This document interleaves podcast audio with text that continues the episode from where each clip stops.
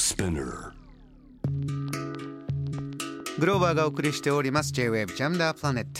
ここからは海外在住のコレスポンデントとつながって現地の最新ニュースを届けてもらいます。News from Correspondent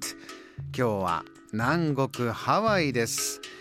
エディターでライターの松本律子さんよろしくお願いします。はい、よろしくお願いします。アロハ。アロハ松本さんお元気ですか、はい、元気にしております。えーハワイ常夏の島ということでちょっと冷えてきた東京からは羨ましいんですが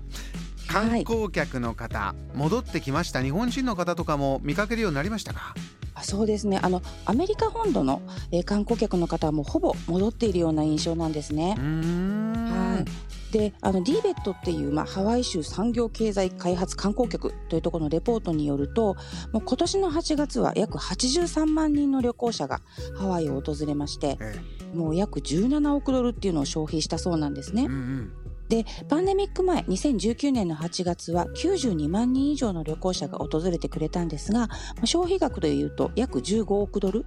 こう消費額だけでいうとですねもう今パンデミック前を上回るような数値となってるという発表だったんですよ。久々来た方が思いっきり遊んでるというようなそんな感じなんですか？そうかもしれないです。もうワイキキはとにかくやっぱり観光客の方が多くて、レストランなんかも結構行列になってるのをよく見かけるんですよ。予約しないと入れないみたいな、そうですね。あの予約は必須です。ただ、うんあの残念ながら日本からの旅行者の方はねまだ、えー多くはないなというのが現状なんですねう。ーんどういったところでしょうかねそうですね。まあパンデミック前に比べると、まあ、約2から3割ほどの人数が、えーいらっしゃってるというふうに聞いてまして、うんこれはあのコロナの影響ももちろんあるんですが、現在のあの円安も大きく影響してるんじゃないかなというふうに言われてますね。そうですね少しねあちらに遊び行って大変なんじゃないかなってこう思っちゃうんですよね日本にいるとねねそうですよね。やっぱりもうちょっとあの信じられないような数字の円安にもなってますし、まあ、ハワイ自体もアメリカ全体ちょっとインフレということでもともとこういろんなものの価格もねちょっと上がってきているのも事実なので、まあ、それがねもうちょっと収まってくれるといいなって私たちも思ってるんですけどね本。当ですねそちらから日本に遊び行こうという方はどうですか？増えそうですか？そうなんですよあの最近日本の水際対策がちょっと緩和されましたよね。であの日本好きのローカルの人たちがもうとうとう日本に旅行に行けるよ円安だしって言ってねあの喜んで声をかけてくれることが増えたのはまあ嬉しいニュースですかね。こちらがね今度はウェルカムしてというそんな時期になってますがハワイの方ではいろいろなイベントもまあ日常に戻ってというか目白押しだそうですねそうなんですよもう本当に今年はあのいろんなものが3年ぶりに戻ってきてる感じがすごくしてまして、うんうんイベントも盛んなんですよ。であの例えば今月ですね10月31日ハロウィンがありますよね。えでもここ数年結構イベントが中止されたり規模が縮小されたりっていうのがあったんですけども、もう今年は一気にいろいろ戻ってきそうっていうニュースがありましてあ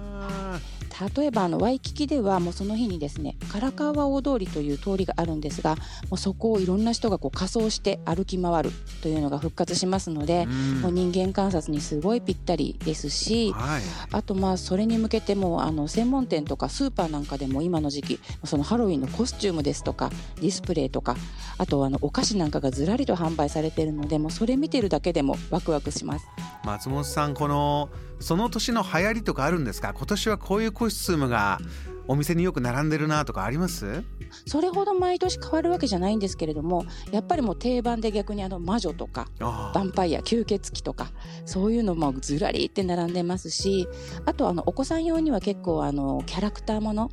なんかもね並んでいたりするのであともうあの赤ちゃんなんかがこうパンプキンあのぬいぐるみみたいな着ぐるみみたいなのをこう着るようなのも結構たくさん出ていて本当に見てるだけでウキウキしますね。かわいいですよね。子供たちはねお菓子もらえたりなんだりっていう習慣ですよね。そうなんですよ。で例えばあの有名なあのショッピングセンターアラモアナセンターなんかでもハロウィンの当日だとお店100個以上のお店ですねトリック・オア・トリートっていう、まあ、スナックを配布するっていうことを今発表してまして、例えばそのティファニーみたいなちょっと高級なお店もこの日ばかりは仮想入店が OK なんですよ。で仮装して入るとチョコレートとかクッキーなんかをねもらえるようになってるのでもうこの日ばかりは子どもたちも大喜びでお店を回ります。これ街中に可愛い子どもたちがあふれるそんな日になりそうですねそうなんです。あの学校もですねあの仮装してみんな行ったりするんですよ小学校とか。いい。楽しいでしょうねお子さんたちも。そうですね。なんなら先生たちも魔女になってたりとかするので本当にこちらはあの一日中みんなが楽しめる日になります。はあ。こうみんなで仮装して誰が一番だとかそういう遊びもあるんですか？そうですねもうあの自分たちでももちろんありますしあと今回あのワイキキのショッピングセンターでもコスチュームコンテストが3年ぶりに復活と、えー、いうことがニュースになりましてで子どもたちが本当に可愛い格好してこう集まってでコンテストをするっていうのがねあります。ここから季節はどんどんハロウィンから年末に向けてね、楽しい時期が続きますねアメリカハワイは。そうなんですよ。もうホリデーシーズンなのでもうこれからサンクスギビングとかクリスマス。どんどんどんどんこうキラキラした季節になっていくので本当に楽しいですね。